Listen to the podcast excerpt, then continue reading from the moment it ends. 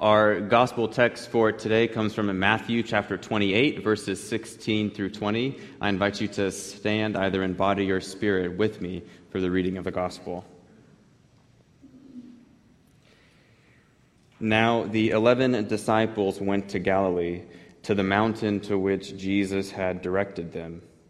And when they saw him, they worshipped him, but some doubted. And Jesus came and said to them, All authority in heaven and on earth has been given to me. Go, therefore, and make disciples of all nations, baptizing them in the name of the Father, and of the Son, and of the Holy Spirit, and teaching them to obey everything that I have commanded you. And remember, I am with you always to the end of the age. Friends, this is the word of God for the people of God. Thanks be to God. You may be seated. Why do we worship? Why do we come to this building, to this room, week in and week out, to sit in these pews, to listen to music sung, to listen to a sermon by either Pastor Gary or I? On a week like Easter, just seven days ago, it makes a lot of sense why we come to worship. Coming to church on Easter is just kind of a thing that we do. But what about the other 51 weeks out of the year? Is worship just something that we come and participate in because we like the music or we like what the pastor maybe has to say or we like seeing our friends? Or could it be that worship offers us something more. Not that all those things don't happen, but that worship can actually be a deep and meaningful part of a spiritual rhythm that informs our lives and our faith. Well, we're going to be talking about that for the next three weeks. Today, we begin a new sermon series called Rediscovering Worship finding resurrection in an ancient practice. And so, for the next three weeks, we're going to dive into the why and into the what, into the how of worship. What happens to us when we gather in this place, and what is it that we do when we offer our praise and thanksgiving to God in community. And so we begin that series today by talking about one of my favorite functions of worship, and that is how it reminds us. Now, a question that I want to ask you How many of us here have ever forgotten something? Anybody? Okay, I see just a few hands. That's good, that's good. We always forget things, it seems, whether it be our keys as we rush out of the house, our cup of coffee as we make our way to church and we have to make a quick run to the Starbucks, Perhaps you've forgotten something like a birthday or an anniversary, and you know that sometimes forgetting things can have consequences. Just in the second service, I forgot to check my battery pack on my microphone, and so in the middle of my sermon, the microphone died. And I thought that was just Jack in the back telling me that I had been talking for too long and it was time for me to sit down. But I forgot to check. And as a consequence, my battery pack ran out. We can be a forgetful people at times.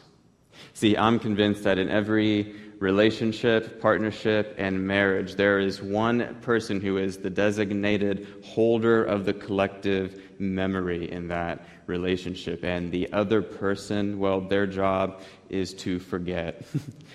And when that person forgets, the holder of the collective memory is always faithful to kindly and gently remind them of what it is that they're forgetting. I don't know about you, but in all of my relationships, uh, I am not the holder of the collective memory. I'm the one who always forgets. This happened just this last Friday night. My partner Maddie and I, we were watching the series finale of a TV show. And as many series finales do, they recapitulate themes that, uh, are, um, that emerge throughout the entire show. And this particular series finale, the show is called uh, Superstore. Uh, there were so many little hints and uh, Easter eggs going all the way back to the pilot episode some six seasons ago.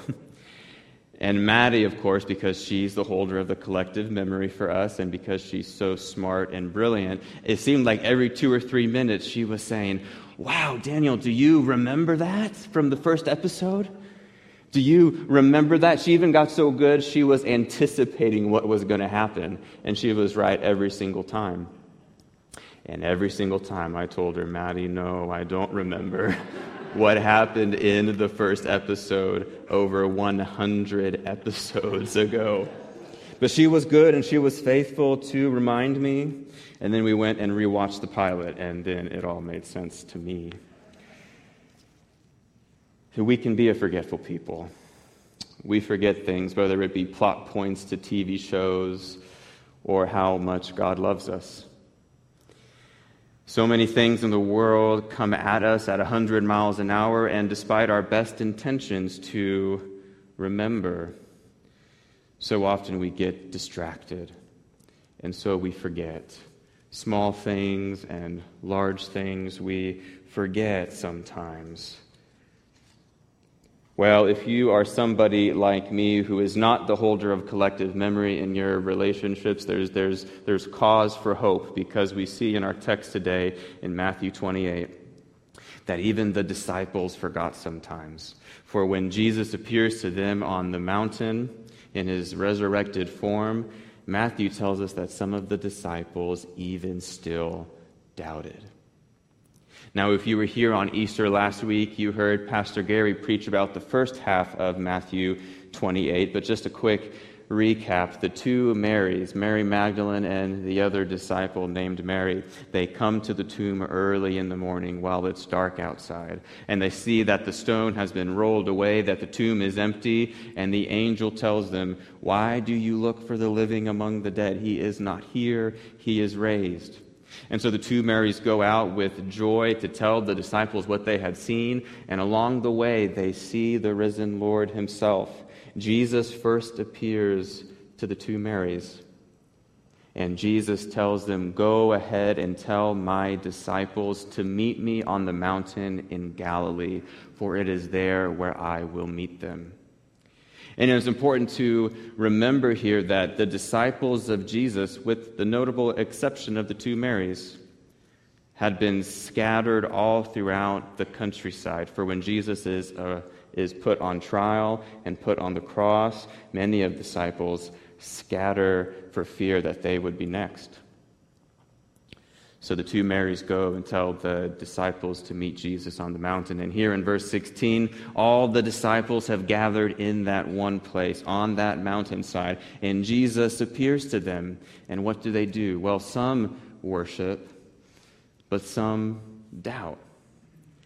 And if we read between the lines, I think we might be able to say that some had forgotten that their master, their teacher, the Lord that they had been following for three years, the one who had told them time and time again that he was going to die and be raised from the dead, they had forgotten that teaching. So when they see Jesus on the mountain, they come as forgetful people, just like you and just like me. But when Jesus gathers his disciples there on the mountaintop, what does he do? He, he tells them again the good news. He says, All authority in heaven and on earth has been given to me. Therefore, go Make disciples of all nations, baptizing them in the name of the Father and of the Son and of the Holy Spirit. And then he says what I think is the most important thing, and it's, it's the last words that Jesus speaks in the Gospel of Matthew. He says to all of them, Remember that I will always be with you, even to the end of the age. So Jesus gathers his disciples he reminds them of the gospel truth, and then he sends them out to bear witness to the hope of resurrection, to bear witness to the message that they have seen the risen Lord. They are gathered, they are reminded, and then they are sent forth. If this pattern is sounding familiar at all, it's because this is what we do every week when we come to worship. We too are scattered all over Wichita and beyond. There are some people tuning in on the live stream who are tuning in from all over the country. We are scattered all over. And yet, at 8 o'clock and 9.30 and 11 o'clock on Sunday mornings, we gather in this one place. To do what? We are gathered to remember. Now, we talk about all kinds of things here in church. We have all kinds of sermon uh, series on all different topics. We sing all kinds of songs with beautiful lyrics and different motifs. But at the end of the day, what we're doing here is we are remembering the good news of the gospel that Christ has died, that Christ is risen, that Christ will come again. We come to remember that the resurrection is available to us here and now. That because Christ is raised from the dead, that evil and sin and death and destruction, all of these things do not speak the final word, although there is so much that would have us believe that. For Christ is risen, and new life, eternal life, is here and now. We come to remember that even while we were yet sinners, that Christ died for us, and this is what proves God's love for us. We come to remember, as the psalmist says so much, that God's faithful love endures forever. But we don't just come to remember so that our hearts would be warmed.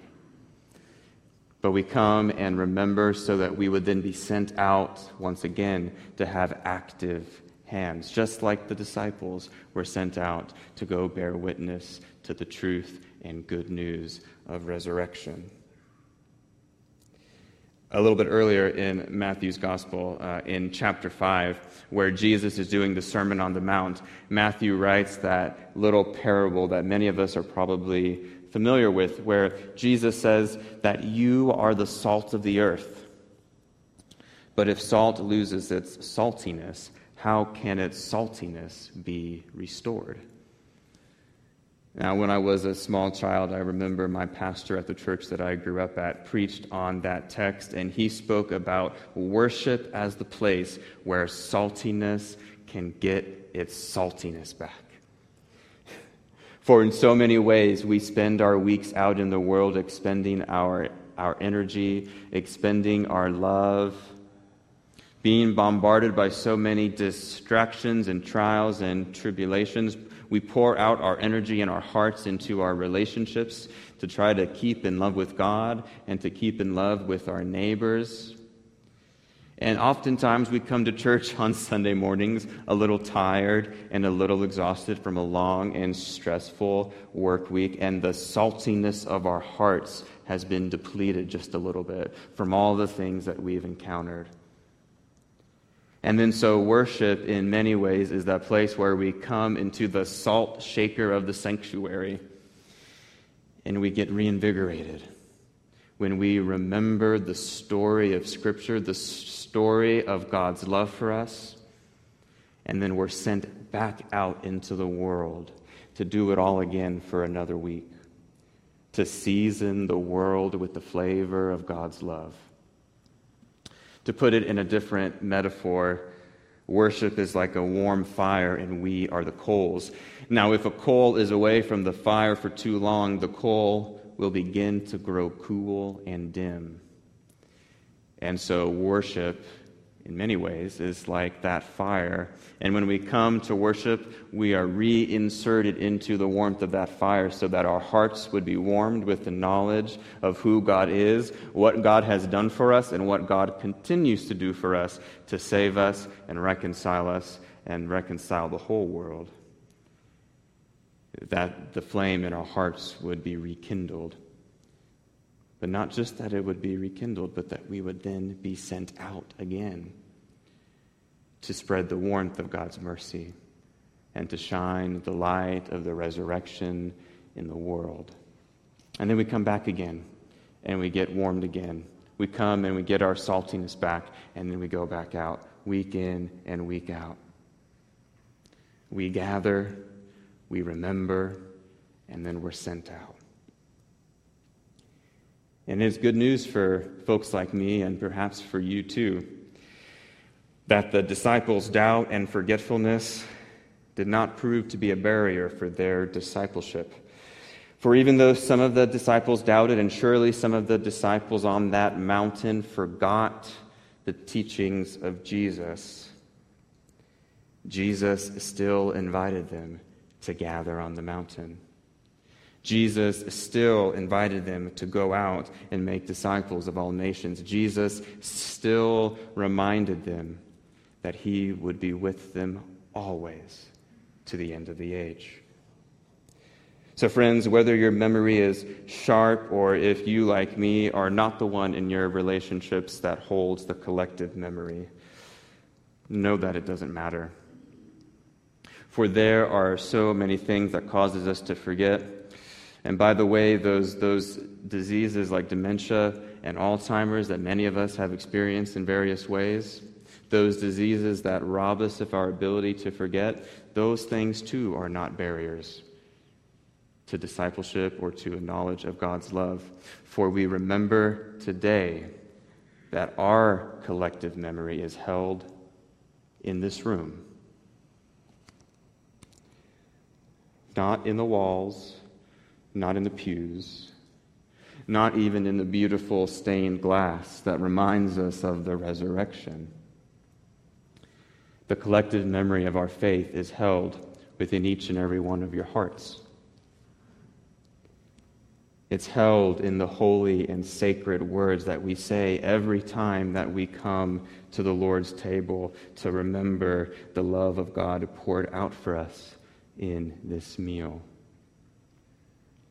The collective memory of our faith is held every time we gather to remember, to be then sent out, to bear witness to God's love, to bear witness to the truth of resurrection, to bear witness to the God who calls us time and time again come and remember that I will be with you always, even if you doubt even if you forget sometimes, even if you struggle to believe.